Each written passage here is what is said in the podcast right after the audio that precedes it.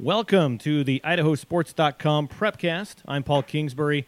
He is Brandon Hill. And on the phone, we have our own Alec Pope over in Eastern Idaho. Alec, how you doing? Doing good. Thanks for having me, guys. Well, Alec is our resident expert on the RPI. In years past, of course, it was Matt, the Bulldog Harris. Matt's now at Ryrie, and he's a Bulldog. Kind of weird how that worked out. And so Alec's kind of the know-everything guy over in Eastern Idaho, and we're going to start having him on the PrepCast more and more. You're going to start seeing some more things being written by him as he gets more time between college and work and life. So, Alec, we're really happy to have you on the PrepCast today to talk about the RPI. Now, the RPI kind of reared its head a couple of years ago. They did a test run. They're continuing to do some test runs, make some tweaks, and we just want to kind of get your thoughts on the RPI, kind of explain it to the folks out there, what it is, how it's been doing, and maybe where you think it's going. Yeah, for sure. So the RPI, like you mentioned, there's always a struggle every year in basically all classifications. There's always at least one or two teams, or at least some fans of some teams that feel like, you know, our team is like in a bad position. We deserve a better position. They get a tough first-round matchup or something.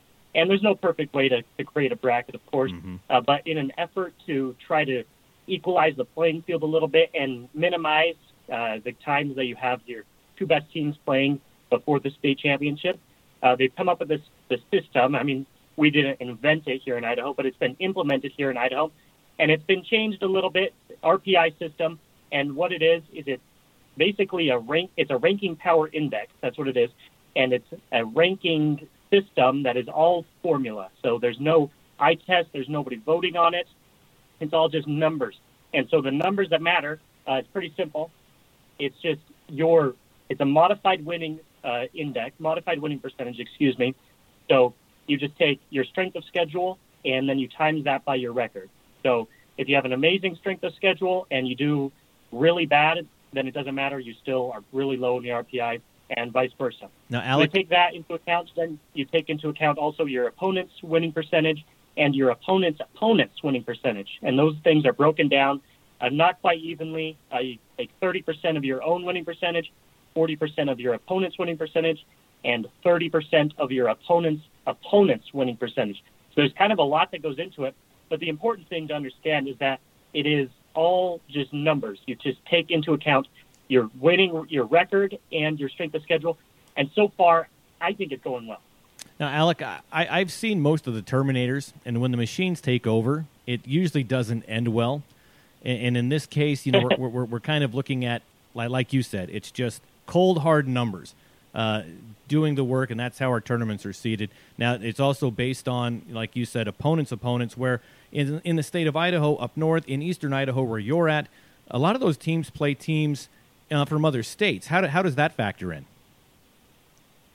Okay, so it gets a little bit harder. You're right. What we do is what's used is the MaxPrep, the entire index, MaxPrep. They have scores and schedules from everybody across the country. Do they? And so that's how they're able to take into account the winning percentage of a different team. So, for example, like Blackfoot over here in eastern Idaho and Sugar Salem, they both played a very good Star Valley mm-hmm. team, and so that helps their RPI. Despite the fact that they lost, it increases their strength of schedule because MaxPrep takes into account the fact that okay, Star Valley is 10-0, so it helps even if you do lose to play against better teams. Okay, so your opinion, Alec, is that going down to math, it all comes down to math where. You know, even if you've got, you know, Sugar Salem, for example, number one, you know, they're incoming state champions, the target on their back. They ended the season at number 3 in the RPI with Snake River ahead of them. Yeah. So, yeah, that's an interesting case study on it. Like you said, it's all numbers. And so I like that. I'm a number guy and I like to be just very logistical about things. And you're right. They come in, they're third. They're just barely behind in the, it breaks down to 0.661 is Homedale, 0.632 is Snake, and 0.629 is just 3,000 behind Snake River is Sugar Salem. I think that has to do with, I mean, Sugar, they play a tough schedule. They do, of course, they only played 7 games this year. That knocks them down a little bit on the strength of schedule. They lost one game Snake River, I think they lost, I believe they lost two. And you know what? We can kind of debate whether or not, you can debate whether or not you like want to go with RPI, but you can't really debate the numbers themselves because they speak for themselves, and you can't say it's biased or anything like that because it's just cold, hard facts. And generally speaking, like it was implemented last year in 2A, there was RPI, and then it's being used for the first year this year in 3A, and I think it went amazingly in 2A last year. Perfect. There was four coming into the state semifinals. There were four undefeated teams, and they matched up. They were got the 1, 2, 3, 4 seeds in the playoffs, and they all won, and they all went to the state semis. And so you have the four undefeated teams left, all made it to the state semis, and they were clearly the four best teams. And I think that's everyone saw, like, okay, this RPI really does work. It got the four best teams into the four spots, and then they battle it out from there. Right, and this week, of course, are the quarterfinals, and so the winners of this week go into those semifinal, those four spots that you just mentioned. And so far, we've got, you know, Homedale playing Fruitland. We've got Timberlake Weezer, Snake River Teton, and Sugar versus Gooding. So if and Brandon and I are going to talk about these games individually later on in the show, but if things go to form on paper, you're right. We could have, you know, four of the best teams in the state of Idaho playing in the semis. Yeah, of course. And you know what? The whole thing is that in 2A and 3A, what you do, I mean, it's interesting how they have the first round. It's totally detached. Well, in 2A, it's totally detached. Mm-hmm. They all play a play-in game. Everybody does. And then whoever's left, they take the highest 8 RPIs, and they rank them 1 through 8, and they set up the bracket. 3A is a little different. They use some play-in games that get into specific, and then those three they are able to qualify in, and then they rank everybody RPI. But really, the RPI is just to set up the bracket because, I mean, the fun of any great tournament and the part of the fun of any good sports season, the ending is unpredictable because of the tournament style. Right. I think it's easier to see in basketball because it happens quicker. But anybody can beat anybody, so. The idea is you set it up as evenly as you possibly can, and then you say, hey, whatever happens on the field happens, and the best team wins, and that's what you want. You want the best opportunity for the best teams to play each other, but then you get out there on the field, and you have to play between the lines. So let's predict the future here, Alec. If you mentioned 2A was great last year, 3A is working great this year. Do you see this being adopted by the 5As, the 4As? Well, That is tough. I don't see it happening. I would say that because, 3A, a little bit smaller amount of teams right now, so I think that the RPI works a little bit better when you don't have as many and you don't have as much competition between conferences. Mm-hmm. Although saying, like in 5A, the SIC, a lot of these teams, they don't get to play out of the conference very much. All of them, yeah. I would say that I don't see it happening, mainly because I think that mainly 5A, 4A schools, I don't see athletic directors and coaches saying that, you know what, even though I think they would recognize that it's been effective at the 2A and 3A level, I could be wrong, they could adopt it, but I would say that I don't hear a lot of outcry as much on the 5A and 4A level, complaints about the way the bracket's set up. I've heard it more recently on the 2A and 3A level. There's some rumors of some rumblings of some, behind the dumpster in the alley talks about the 1A Division I, possibly redoing how they seed their state tournament. And so it's going to be interesting to see, especially next year being a classification year where there's so many changes. Sometimes the classification years come and go, and there's one or two ups and downs. This year, there's a lot across the board, from 5A all the way down to 1A D2s with, different teams, co-ops happening, trying to stay up, some petitioning to stay up, some petitioning to go down. Some were approved, some weren't. So this next year, things are going to get topsy-turvy, especially when it gets into state tournament time. And so that's really kind of what you're talking about with the math, where you have teams that maybe did great last year. Now they're in a different classification. Maybe they're a co-op. Well, there's no feeling involved. It's if they're going to go out on the field, they're going to play. It's going to be based on their schedule, how they schedule, and how they win the game, correct? Yeah, absolutely. And, I mean, just like I said before, people will get mad at the play and they'll have problems with whatever system you implement. That's just the way of life. But the thing is, you can, like, you could debate whether or not you agree with using the RPI system. I personally agree with it. I think it's been great for 2A and 3A, and I foresee it happening to continue to happen. I also would say that I think we'll likely see it in the future on the 1A levels in both classifications in 1A, them adopting it. I hesitate to say that we'll see it in the near future in 5A, 4A levels. We could, but I think I would see it being adopted in 1A before it moved up to the 5A and the 4A. I think people have generally been happy with it, and I think it's, like I said, it's all about the numbers. So you can debate should we use RPI or not, but you can't debate where the numbers place people. Well, Alec, brilliant as always. If you're happy about it, I'm happy about it. I'm sold. Yeah, good to hear. Good to hear. Again, this was Alec Pope explaining a little bit about the RPI, hopefully answered some questions. I know there's always questions about how the RPI works out there in Webland with the fans of high school football. Alec, we appreciate you taking the time out today, and we'll be very happy to have you on again in the near future. Yeah, absolutely. I'm excited to have you, and next time I'll have to give my predictions when I have a little more time so I can show you guys who can predict the future. Oh, he's throwing down the smackdown already. That's fantastic. Well, Alec, thank you very much. We're going to step away and take a quick break and come back with our rundown of the quarterfinal round of the 2019 Milk Bowl right after this. This is something that's totally in all of our control, and that's what really motivated me to quit smoking. I quit for myself, but it was a good thing that I did because I had too much to lose. I'm glad that I quit, and I don't ever want to be there again. It's just not worth it. Each year, hundreds of Idahoans quit smoking. Get help or share your quit story. Visit projectfilter.org. This is the idahosports.com PrepCast presented by Project Filter. I'm Paul Kingsbury alongside Brandon Hill. I want to thank Alec Pope again for coming on and taking a little bit of time out of his day and to discuss the RPI, the ins and outs, the pros, the cons, and possibly the future of the RPI in the state of Idaho. It'll be interesting to kind of follow that along over the next couple of weekends into the state finals. He was pretty happy about how it turned out last year and this year. Yeah, it's interesting to see the dissent among fans and people in the IHSAA about, you know, who plays who's stronger than who's better than who. And, I mean, at the end of the day, it's kind of all subjective, and maybe computers are our best shot at determining that. I don't know. Right. And you know, I remember back in the day, the problem was always it was a pre-seeded bracket. And so way in advance, you knew that the number 2 team out of District 4 was going to be here. And you knew they were going to be playing the number 3 team out of District 2 or whatever. Yeah. And so year to year, you know, the teams coming in could be a lot different as far as strength of the team.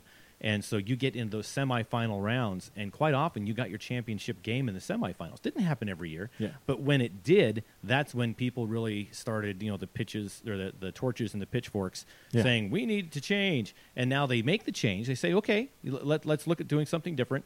And then you see other people saying, let's go back the way it was. And so, you know, Alec's absolutely right. You can't make everybody happy, but as long as you're working on progress and to make things better, which I think is exactly what is going on, you can't argue with that. Yeah, exactly. Yeah, it's definitely a way to kind of bring the whole state together into one umbrella system and make it fair for everybody. So I commend the effort. Well, let's talk about this week's games. Okay. We have 24 games in the quarterfinals.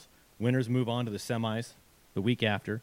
And then the championships, November 22nd, 23rd, depending on when they're scheduled. So 4 games in each classification. We're just going to do a quick rundown, and then at the end of each little rundown, you and I will give our prediction on who wins. I don't want to give a score because I always suck at that. Yeah, forget that. So we'll just and we have not gone over this ahead of time, correct? Correct. We do not know each other's answers. Nope. All right, good. Let's start with 5A, top of the bracket. Okay. Coming in, they had a bye. Coeur d'Alene, the Vikings. They're hosting Mountain View. This is a pretty premier matchup, you might call it. You know, Mountain View head coach Judd Benedict collected his 100th win this season.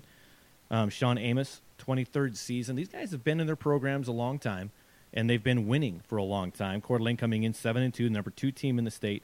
Mountain View, the number 4 team in the state, coming in 8-2. It's going to be a good matchup. It's going to be outside. It's going to be potentially cold because, hey, it's Coeur d'Alene. Exactly. You know, they lost a lot of all-state returners. Coeur d'Alene did, but returned IAL Newcomer of the Year, wide receiver Colby Nosworthy. And this kid is a stud. Junior quarterback Jack Perka as well, dual threat. You know, he's leading them, average of 35 points a game. And 35 points a game in the 5A classification is a pretty good announcement of how your offense is. The defense, it's allowed opponents an average of about 21 points a game. So the defense, not quite as stout as maybe they should be. Mountain View averaging right at 40 points a game. So this game is going to come down to the Coeur d'Alene defense needing to step up and stop a Mountain View defense that I've had a chance to see a couple of times this year. Junior quarterback Jake Ferris doing awesome. KJ Lynch, wide receiver, returning first team, all-state free safety. Caden Chan, you know, we can talk about Bronx Barris. Keaton Horn on defense, Caden Thomas, Jason Wells. Mountain View stacked on both sides. Yeah. Coeur d'Alene has very good pieces. And so heading up to Coeur d'Alene, there's always the long bus ride. Yeah. You can talk about how much that affects the team. I've never really seen it. You know, they talk about it. I haven't really seen it happen. I mean, back in, like, I almost said our day.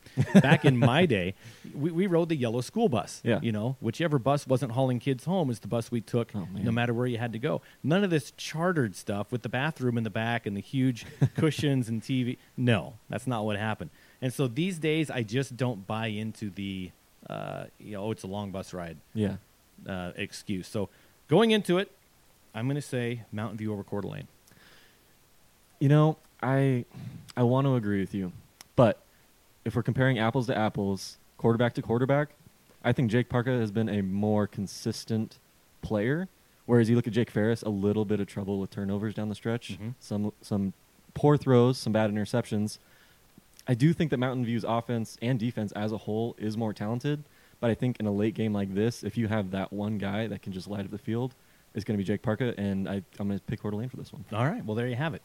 We're 1-1 at this point. Game two on the bracket, and this is one that a lot of people are looking at. Oh yeah, mainly it's name recognition. You've got Highland coming in at 7-3, Borah 7-2, two of the oldest storied programs in the state of Idaho, according to a friend of the program, the sports editor of the Idaho State Journal, Madison Guernsey. This will be the 46th time these teams have played, going clear back to the 1960s. Wow, believe it or not, that was before I was born. And an all-time record of 23-22 head-to-head, Borah is one of the two Idaho teams with more wins than losses against Highland. Wow. Highland tends to win year in, year out. Now, I didn't check the math on this, but probably the first time since Alec has been out of Huggies. Highland is coming into the playoffs unranked either, and it's been a long time since that's happened. Now, according to stats compiled by another good friend of the program, Mike Leclam at the Idaho Statesman, quarterback Austin Bolt, you may have heard of him, who was... Follow me here, was a first-team all-state wide receiver last year, led the entire 5A classification in rushing with 1,338 passing yards and 26 touchdowns. Okay. So those are some numbers. You could say he's done it all. Yes. He's got some tackles in there as well. Yeah. He actually sells popcorn at halftime. Oh, my. Little-known fact. I heard he also conducts the marching band. Little-known facts. Only here at Idaho Sports. So going into it, you know, Highland is down for Highland this year. Borah, they're peaking. You know, no one really gave Borah much of a shot at the beginning of the year. And, you know, they've just been more amazing and more amazing as time goes on. So I'm saying Borah over Highland. And I'm not sure I would have ever dreamed of picking that, but Borah over Highland this year. Yeah, I think, you know, I don't want to keep going back to those two losses they had back-to-back to end the season. But, yeah, I think Highland, you know, it's got some ghosts in its closet, some skeletons that it had to deal with. You know, it beat Madison last week, which is great. Yeah. But when you look at Borah and you look at what Austin Bolt's done, I think he came into the Mountain View game earlier in the season with more rushing yards than the whole Mountain View team. Yeah. It's insane. And so kind of the same reasoning I have with Coeur d'Alene Mountain View. If you have that one guy in these late-season games that can just do it all, yeah, it's got to be Borah. I mean, I think it's going to be a really close game. Yeah. I think it might surprise people. It might be a grittier, low-scoring matchup than some people might expect. But, yeah, I'm going to take Borah, too. You know, Gino Mariani, the head coach of Highland, the guy knows how to coach. Yeah. And coach well. And so, you know, going into it, the obvious thing is, great, let's stop Austin and let the rest of the team beat us. Well, the rest of the team is pretty talented as well. Exactly. And beating Austin Bolt isn't just a checkbox that go, okay, we'll just stop Austin Bolt. It's not that easy. Yeah. And so I'm sure that's the game plan. I'm not in the locker room there, but you're right. It's going to be gritty. It's going to be close, but in the end, I think we both agreed Borah over Highland. Yep. All right. All right, here we go. The next one, the third out of 4 5A games, Rocky Mountain Timberline. Now this one, you know, Rocky Mountain #1 all season long. 9-0, Timberline 6-4. They won their first playoff game in school history last week. They beat Post Falls 19-7. They were 0-9 last year. So coming back from 0-9 to 6-4, you know, that's called an upward trend. Yes. In most places. And so, you know, looking at it, they're doing well. Now, unfortunately, their reward for winning their first playoff game was playing the number one team. You know, Rocky Mountain comes in averaging about 40 points a game, holding opponents to 11. Yeah. So they've got a good offense. They've got a good defense. It's a 30-point differential. Timberline averages about 25, but they allow 22. That's a 3-point differential. And I think that's where Rocky Mountain's really going to step up, and their defense is just going to be too much for them Friday night. Yeah, you know, you always love a Cinderella story, the underdog. But I think that story stops here. Rocky Mountain, just too good. I mean, undefeated since, 2017? It's a long time. Yeah. And that streak's not going to come to an end against Timberline. Just not going to happen. Not going to happen, but it could come against the winner of this next matchup. Yes. Eagle and Rigby at the bottom of the bracket, but it's definitely not the bottom of the talent pool of games. Eagle coming in 7-3 against #5 Rigby, 7-1. Now, these teams, again, didn't get a lot of respect. Mm-hmm. And 5A... when you say not a lot of respect, it was because a team is in the top five. Well, when you've got a top eight in a classification and we only vote for the top five, there's going to be some teams that feel slighted, even though you could, move one in and out week to week. So last week, Eagle, they ended Capital season, and sophomore quarterback Mason McHugh, 6 touchdowns, ran for 1, threw for 380 yards, his 6 touchdowns, tied an 8-year-old record held by one Tanner Mangum. Oh, I've heard that name. Yeah. Now, Ben Ford, he tore his ACL doing a rugby-style kick. A couple of weeks ago, they threw Mason McHugh in, and they ran, did a great job running. Well, the next week, Capital says, okay, we're going to stop that run. They've got a new quarterback. Well, the new quarterback said, hey, look nice at me. Yeah. Look at me. You know, they have receivers, Mayshore, Morgan, Churchill. Tough run game, and now they have that explosive passing game as well. Eagle's going to be tough to beat in this game. Yeah. I agree with you. I think that I didn't give my prediction yet. I said they're going to be tough. I know. Okay, go ahead. Keep going. No, I was going to say I think you look at Eagle. They're one of those teams that I think might be trending downward. I don't know. I just they had that loss against Timberline earlier in the season, and I think that kind of maybe halted some of their momentum. Yeah. Heading into the postseason, and I think Rigby is kind of on the flip side of that. You see where they started in the coaches poll and the media poll at the beginning of the season, and They kind of only went up from there. And so I hesitate to pick teams that have gone down against teams that are on the rise. You know Rigby, they finished 5th in the media poll. Mm-hmm. That has to say something. Averaged about 36 points a game, allowed 14.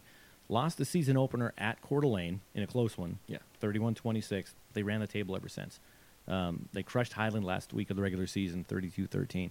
So Rigby is a team that I think is poised to move on. Mm-hmm. Eagle, awesome. You know, I think that the future looks very, very bright in Mustang country. Yes. Will it continue after this week? I don't think so. I say Rigby over Eagle. I agree. I think, Rigby is one of those teams. You know, you look at signature wins over the season that can kind of change the whole landscape of how your year goes. I think that Highland win was one of those for Rigby, and I don't see him losing this game. Well, let's move on to the 4As.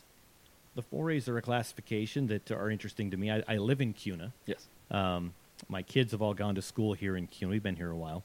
And it was interesting. This was the first time I've been voting in the media poll for, I don't know, 15, 18 years, somewhere in there. It's been a long time. Yeah. I have never voted CUNA #1. I can't remember voting them ever. Yeah. But, you know, voting them #1 this year. And so we'll get to their game against Valley View. But first, we're going to go top to bottom of the bracket like 5A. Middleton and Jerome. Middleton head coach Bill Brock, Jerome Sid Gambles in his 7th season.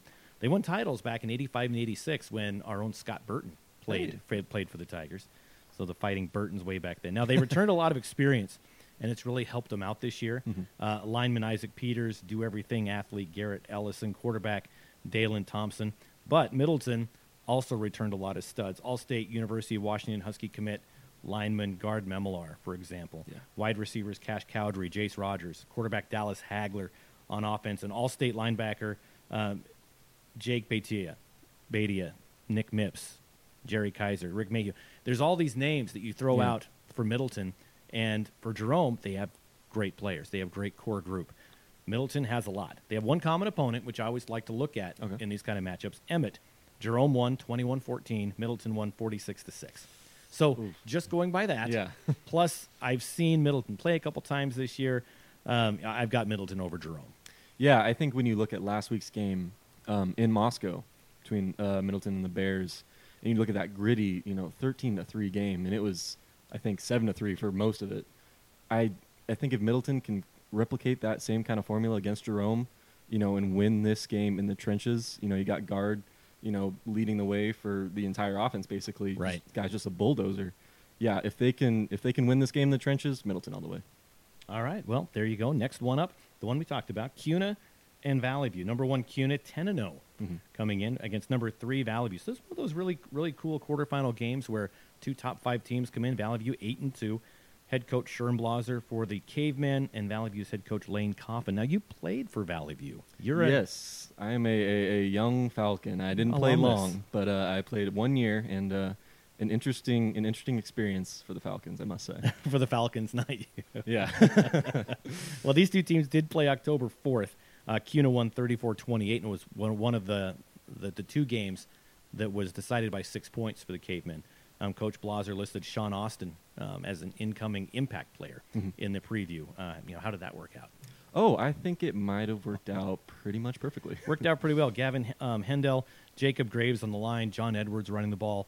I think there's a lot of weapons on both sides. Larrison, quarterback for Valley View. Yeah. It's going to be a fun game. I think it's going to be a high-scoring game, which tends to be for these. CUNA's got a good defense. Valley View does as well.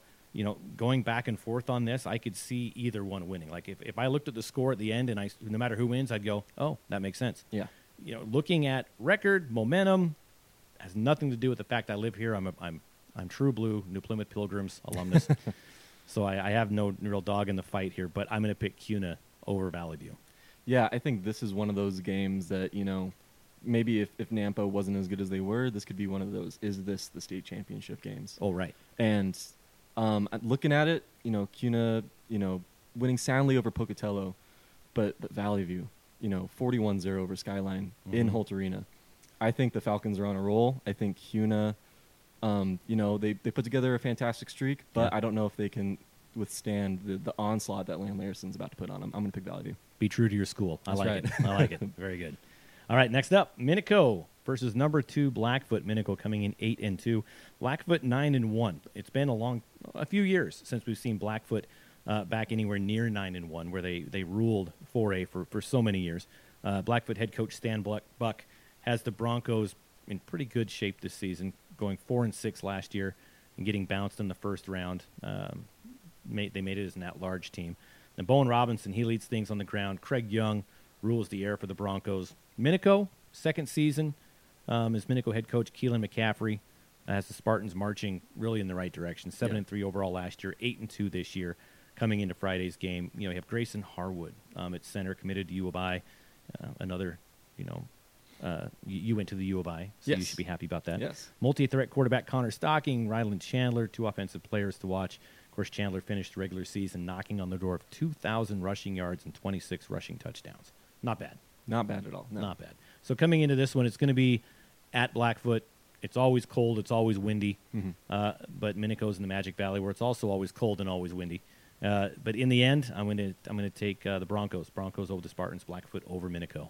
Yeah, you look at last week's game against Sandpoint, and that game was really won late. Bone Robinson, three touchdowns to close out the game. I think if they can commit to that running attack and grind out this game to the very end, Blackfoot all the way. All right. Well, Nampa at Bishop Kelly. Nampa 7-3. Bishop Kelly 7-2. BK lost to Nampa in the season opener. You might remember 40-20, and that kind of set everybody back. Last year Nampa was a good team. Yeah. And the surprise, it was great to see, and they kind of expected, okay, well, Nampa's going to kind of go back to normal. And then they come out and beat BK by 20. Yeah. They didn't lose again, so they played CUNA on October 11th and got mercy ruled 48-6. So BK did well in the middle of the season. Donnie Estrada, it's just too much for defenses to handle for Nampa. And BK's defense, they really haven't been able to stand up to tough offenses this year. If you look back at their schedule, teams that maybe shouldn't have scored a lot. And so coming into it, I'm looking Nampa over BK again. something that I just could never have seen myself saying a few years ago, but Nampa over BK definitely this year. Yeah, and I go back to what I said earlier about, you know, teams trending upward and trending downward. I mean, you do look at the combined score of these two teams' last games, 105 points. Yeah. That's insane. Yeah. And that Century Nampa game was just, it was on fire the entire time, just blow for blow.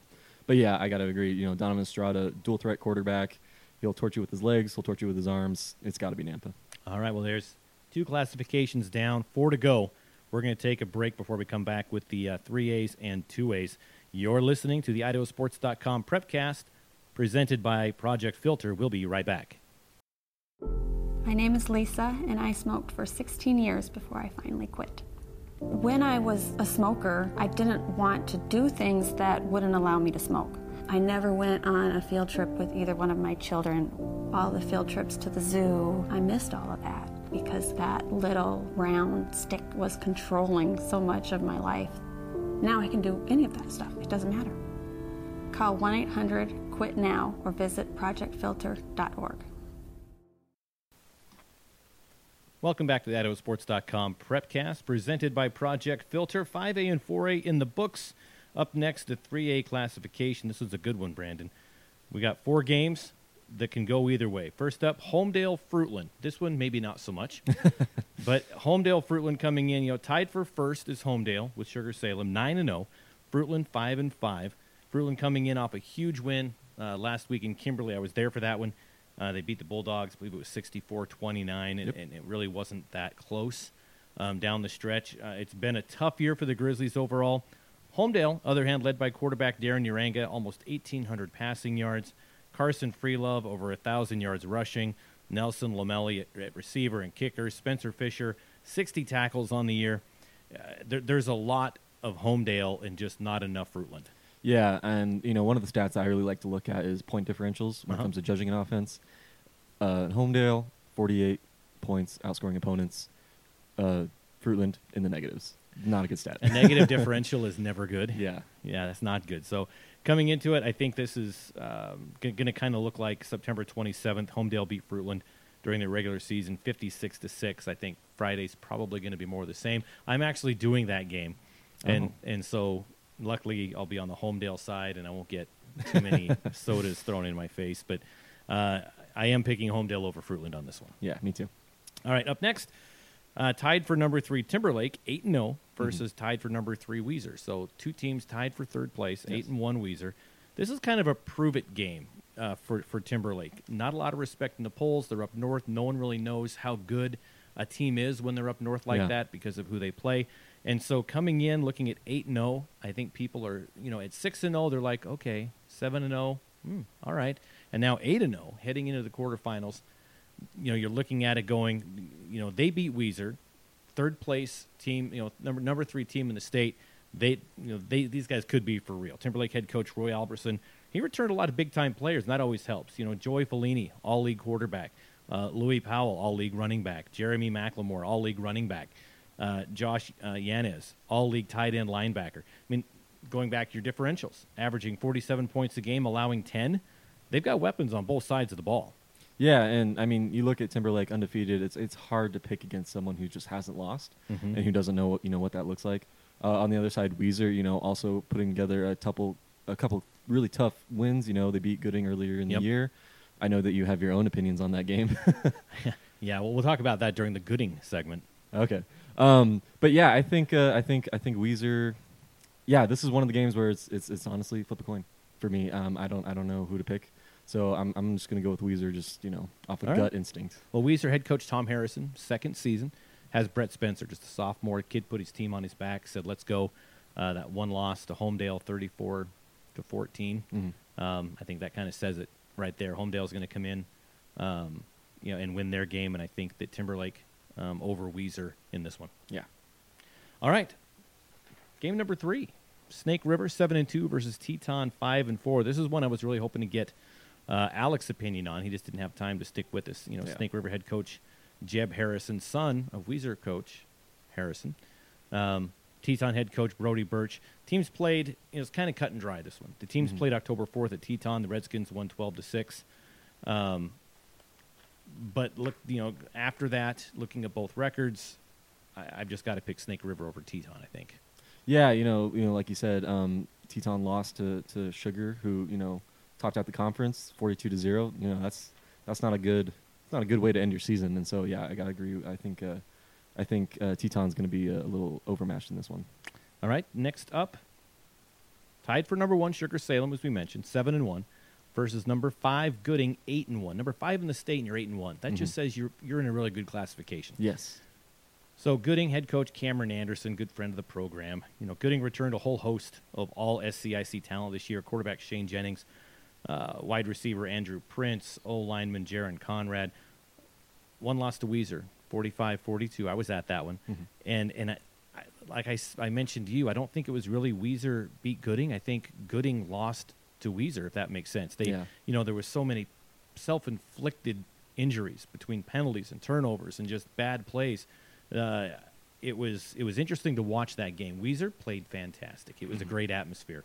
Gooding, I think, is the better team, and I think they've showed that the rest of the season.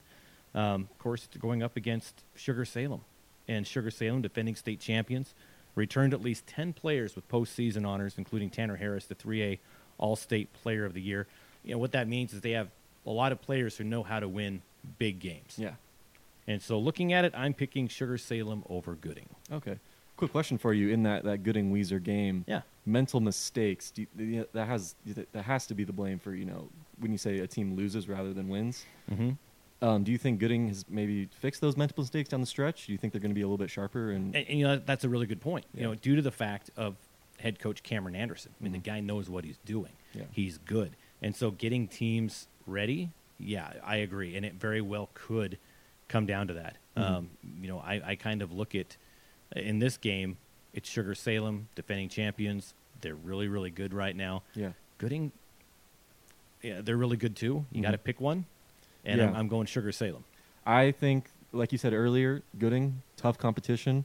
I think that, you know, iron sharpens iron. I think Gooding is going to come out sharper than Sugar in this one, and I'm going to pick the Senators. Ooh, I like it. Yeah. I like it. All right, well, that takes care of the 3As. Up next, the classification near and dear to my heart, the 2As. The 2As coming in. Game 1, Westside versus Coeur d'Alene. Coeur d'Alene 5-4, number 3 in the state. Westside 8-1. No team has scored more than 8 points on Westside since week 1. Coeur d'Alene's averaging about 36, somewhere in there. Mm-hmm. You know, the defense led by Taze Stegelmeyer, Ryan Beckstead, Bryler Shurtliff. They're going to be key in stopping the Charger offense. Those are some really good defensive players. But, go ahead. I was going to say, you know, you mentioned one loss for Westside. That one loss came with 1 point. It was a 7-6 loss against Snake River. So, you know, not 1 point loss, away from an undefeated season. On a 3A team that's, Well, Coeur d'Alene, very balanced. 1,450 in passing yards, 1,490 in rushing yards. So they're gonna hit you in the air, on the ground. Yeah. Charger running back OBG, 750 yards on the season, averages about 9 yards a carry, 11 touchdowns. He's definitely the guy that the Pirates are gonna key on. Sophomore quarterback Fortin with 1,450 yards, as I mentioned, passing, 22 passing touchdowns. But I think Westside 8-1, you know, Coeur d'Alene 5-4, pretty tough go of it this season. I'm going to say Westside over Coeur d'Alene. I agree. I think Westside is just going to be too dominant in this one. All right. Next, Bear Lake at number 4 in the state, 7-2, going up against the number 5 team Melba, just down the road from where we're at here in CUNA, coming in 7-2 last week versus Firth the Bears. I figured you'd appreciate that as a Bears fan. Yes, I do. The defense showed up to play. They shut out the Cougars 14-0. I was at Holt Arena for that one. Back and forth. It was truly a defensive battle. Melba, it's a different team than Firth, though, averaging over twice as many points a game. The only chink, though, in the Mustangs' armor, Brandon, is they need to score all those points because they give up an average of 25 to their opponent. So if Melba's defense can cut that average maybe in half, I think Melba will come away with a win. Otherwise, it's the Bears moving on to the semifinals. And so my pick on this is going to be Melba over Bear Lake. I am going to disagree with you. I think the Bear Lake defense, like you said, is just going to be unstoppable. The Bears have allowed 13 points in the month of October, and I don't think, you know, I think it's going to be a higher scoring game than what the Bears are used to in this one with Melba's, you know, hot offense. But I think that in a tough cold weather game like this, I'm going to have to pick Bear Lake. All right. Well, we'll see how it goes. We actually have Will Hennicke going and doing that one audio only out to that game. So we'll be able to listen in and see how the game goes. So the next game, meet McCall Donnelly Vandals, number 2 team in the state. They were number 1 for most of the year. I ranked them number 1 all year long. It's Coach Leslie. Remember that. And Declo 6-3, head coach of the Hornets, Josh Stewart now. Josh Stewart took over a very storied program there in Declo, built by longtime head coach, athletic director Kelly Kidd. Played a very tough schedule. 6 of the 8 teams were 3A teams, losing McCaber Shears and Keegan Duncan. Huge hit, and allowed the rest of the state to kind of catch up to the Hornets, so to speak, over from the last couple of years. Now, senior quarterback Pete Knudsen leads the Vandals, rushing 714 yards, 8 rushing touchdowns, and has passed for over 2,000 yards with 32 touchdowns, just 5 interceptions. The kid can play. Noah Ornsby, over 1,000 receiving yards from Knudsen, 16 touchdowns to go along with 245 yards rushing and 2 rushing touchdowns. Now, the key cog for the Vandals are their defense, and the defensive duo with Tough Bents, Chase Burtonshaw, they've been lethal for opposing offenses. Burtonshaw, a transfer from number 1 CUNA this year, so he went from number 1 4A to number 1 2A. Leads the team in tackles, has 9 sacks on the year. He has a couple of blocked punts thrown in for good measure. So, coming in, McCall, to me, has it going on both sides of the ball. They've been rolling all year long, 9-0, and I think they're going to be 10-0 after this weekend. Yeah, I think, you look at the Vandals, undefeated, first time in program history. Declo, they beat Salmon last week, 25-6, but the game was a lot closer than that. Declo's offense, I don't think he's going to be able to keep up in this one. The Hornets only scored twice last week, and it was on a safety. They scored, their first scores of the game were on a safety and a blocked punt. And so I just don't see the Declo offense being able to keep up with the fast pace of the Vandals. Right. I agree with that. Okay, the last game on the bracket in the 2As. Number 1, North Fremont. They took over the number 1 spot for McCall in the last few weeks of the season, 9-0 versus New Plymouth. Go Grams 5-4. North Fremont lost to Declo in last year's title game, 41-24. They lost Garrett Hawks. Garrett Hawks was kind of the stud athlete there at North Fremont the last couple of years, basketball, football. It was rough for him, but head coach Ben Lentz, he had enough left over, lump in the tank to run the table this year, and here they are sitting atop the 2A standings. Now, New Plymouth, gritty. The Grims are 5-4 over last year, got bounced in the opening round. Now, they returned a lot of key players. Just wasn't enough in a very competitive 2A WIC this year.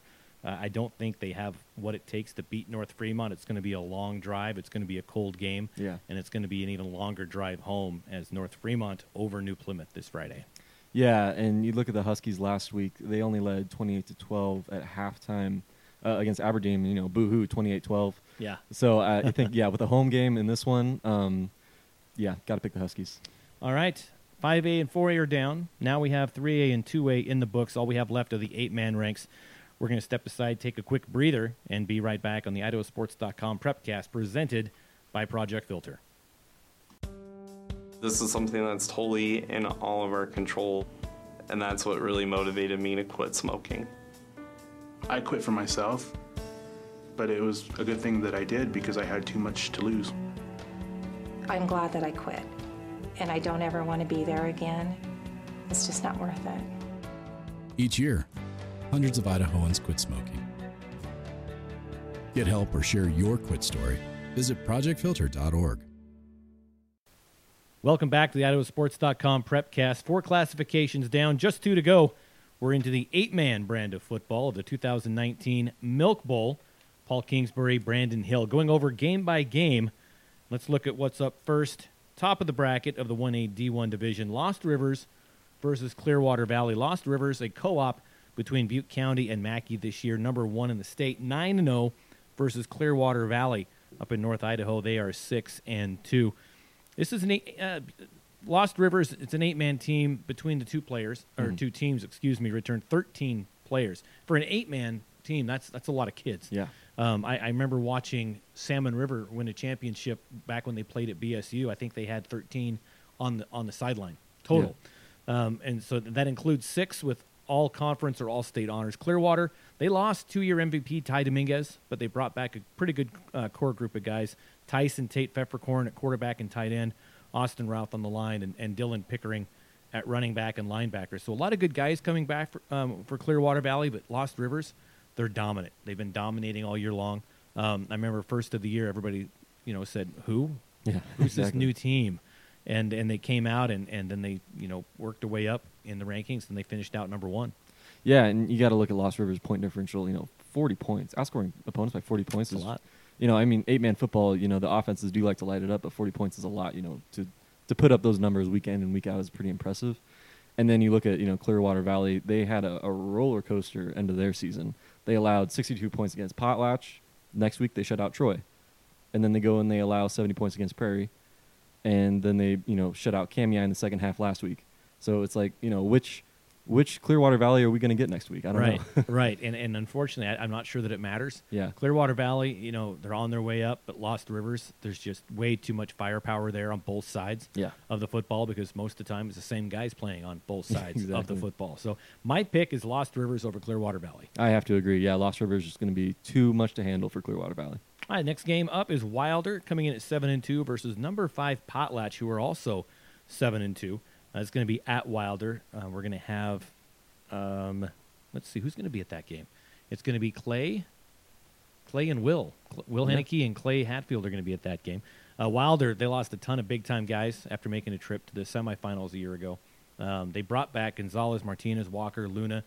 Very important. But the Wildcat defense, they've struggled to stop teams from scoring, giving up over 25 points a game. And that's been okay against most opponents this season, except Idaho City, who beat them by a combined score of 104-36 in two meetings this year. But you just have to be able to stop good teams. Yeah, exactly. And, if you look at last week, Wilder beat Rimrock, but they beat them 2-0.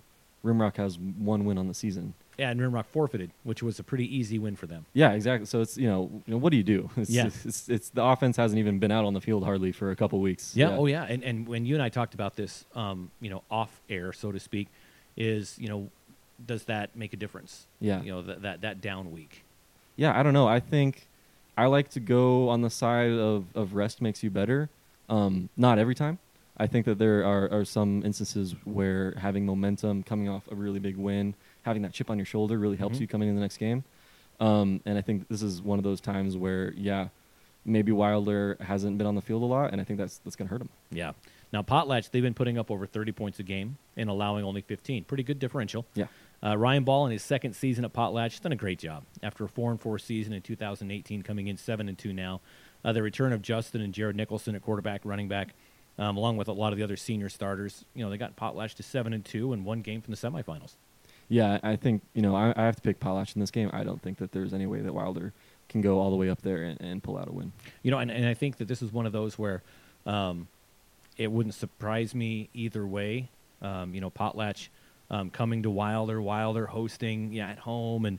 But just from the Wilder that I saw against Idaho City, they let Idaho City score. And so, coming into it, I'm just going to look and, Kyle Del Solio, the AD and coach, love him to death. Yeah. No offense, but I'm going Potlatch over Wilder. Casey Scheffler, good friend of mine. He runs the Kibbe Dome at the University of Idaho. Right, he actually texted me asking if I was coming up to do the games up there. Casey is from Potlatch.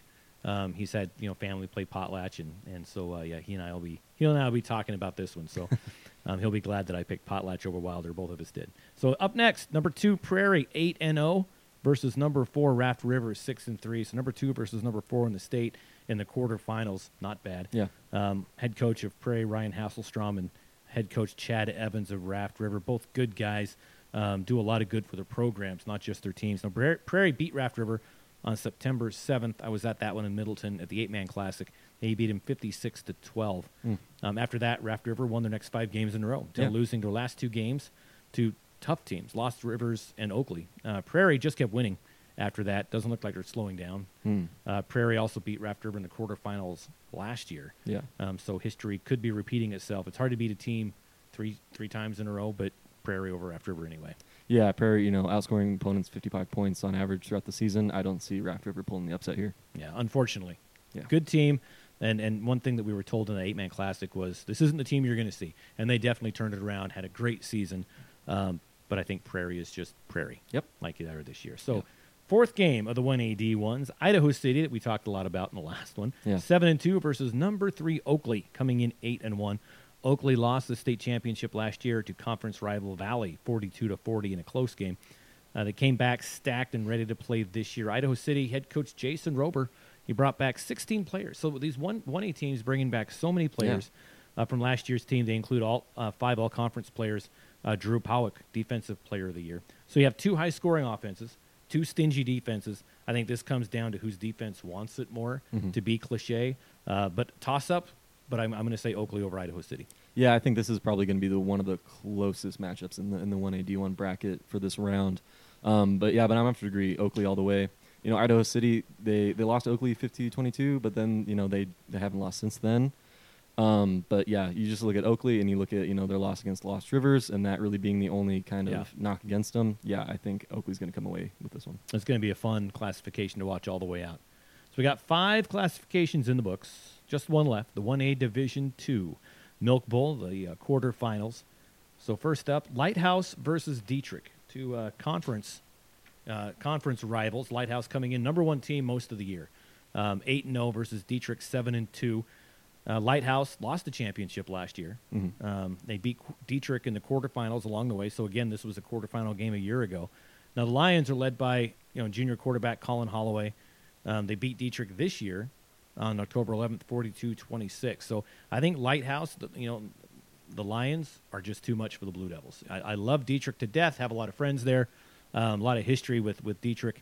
But this week, I just don't see Dietrich coming out with a win. Yeah, I think this one also is probably going to be closer than a lot of people think. You know, Dietrich's one loss did come against Lighthouse, and, you know, kind of like the last matchup, they haven't lost ever since either. But, I think history is going to repeat itself, and Lighthouse is going to come away with this one. Now, the next one, Mullen St. Regis, 6-2, versus number 2 Kendrick, 8-1. And Kendrick got number 1 votes almost every week. Yeah. They're another one of those North teams that a lot of the voters that are in the South just don't know about. But Kendrick returned a lot of guys, too, 10 or 11 guys, 2 All-League guys, Cooper Hewitt, first-team All-State running back. Mullen St. Regis. St. Regis is in Montana, and so it's a cross-state co-op. And Mullen, you know, people had a lot of high hopes for Mullen early in the year, and they came in with that Kansas City playoff against Lakeside, had an interception on 4th down. I believe that was last night is when that Kansas City playoff happened. The last time Mullen got to the postseason was 2006. Oh, wow. What were you doing 13 years ago? 2006, I was finishing up my career in elementary school. Well, there you go. It's been a while then. But, you know, taking a look at that, if Mullen, let's just, get in our DeLorean and go 88 miles an hour. And Mullen St. Regis, let's say they're undefeated and they win a championship. Most of their guys, I think, are from Montana. So you would have had a lot of Montana guys winning an Idaho State Championship. Can you imagine the bedlam that would happen? How about that? Unfortunately, I don't think that's going to happen. No. I think Kendrick, the Tigers are going to beat Mullen St. Regis this Friday night. Yeah, I think, you know, Mullen with, you know, so many guys coming out of Montana, they're kind of an unknown. So you can't write them off too quickly. But, you know, on the flip side, Kendrick, all Idaho guys, we do know more about them, and I think they're going to be more dominant. And I said Friday night, they play 1 o'clock on Saturday. Okay, there you go, just to correct that as people were going, wait a minute, wait. So next, another conference game, basically, number 4 Horseshoe Bend, 7-1, versus number 5 Garden Valley, 6-3, the Wolverines versus Mustangs. After losing their season opener to Wilder 20-12, Horseshoe Bend ran the table. Yep. The rest of the season, including beating Garden Valley 48-33, at the end of October to end the regular season. Garden Valley's only loss is pretty impressive. Garden Valley and to Oakley. So two very good teams are their losses. They beat Lewis County last week. I think they blanked them 61-0. So Garden Valley's coming in hot. Yeah. Horseshoe Bend has beat them this year. They're ranked higher, have a better record. And really, this is going to be my first pick where I picked against the numbers. And I'm actually going to pick Garden Valley over Horseshoe Bend. Okay. I'm going to pick with the numbers because Austin Fry, I think, is a very impressive running back, and I just don't think there's any way that Garden Valley can stop him. But, you know, credit to Garden Valley. They did finish second in the long pin, which is a tough conference to win in. Yeah. I think, you know, behind the legs of Austin Fry in that offense, there's no way Horseshoe Bend loses this one. All right. Well, here we go. One game left. Murtaugh, 5-4 against number 3 Cary, 8-1. Cary was ranked number 1 for some of the a good portion of the regular season, number 2, and they slipped to number 3 there at the end somehow. They're 8-1. The Cary Panthers, of course, back-to-back champions. Throw that in as well. They're going for the three-peat this year. They beat Lighthouse in the championship last year, 26-20. They bring back, stud athletes, Carson Simpson, Brigham Park, quarterback Hunter Smith. Helped them get back to the quarterfinals this year with a, like I said, a very serious chance to three-peat. Yeah. And, you look at Murtaugh, they nearly lost to Clark Water Springs last week. Clark Water Springs, I think, tied the game at 20 in the fourth quarter. So, they're kind of lucky to be here, but yeah. I don't think they're going to advance past Cary. Right. They were able to put 60 points up on Cary on October 25th, but they still lost by 20, 80-60. 140 points scored in that game. That's a basketball score. Yeah. Murtaugh, I think they're going to put up a fight. Yeah. I just don't think they have enough to get to the semi, so I'm picking Cary over Murtaugh. I have to agree. Well, there you go. There's blow-by-blow picks of the games. All 24 will do the same thing for the semifinals next week. Won't be as long because there's only half the teams. But let's go over the game stream schedule really quick. We'll be doing Gooding versus Sugar Salem tonight, if you hear this in time. On Thursday night, Lauren Jensen, Sagey Wood on the call from Holt Arena, audio only. Clearwater Valley versus Lost Rivers. Tomorrow, Minico versus Blackfoot. New Plymouth, North Fremont with video. Raft River Prairie up in the Kibbe Dome with video. Audio only games, Bear Lake versus Melba. Eagle versus Rigby. Jerome versus Middleton. Teton versus Snake River. And two more video games, Fruitland at Homedale. And then Saturday, Potlatch at Wilder. Well, that'll do it for us. Yeah. This one's in the books. This has been an idahosports.com PrepCast presented by our good friends at Project Filter. Thanks for listening, everybody. Tune in next week for another episode. Thank you.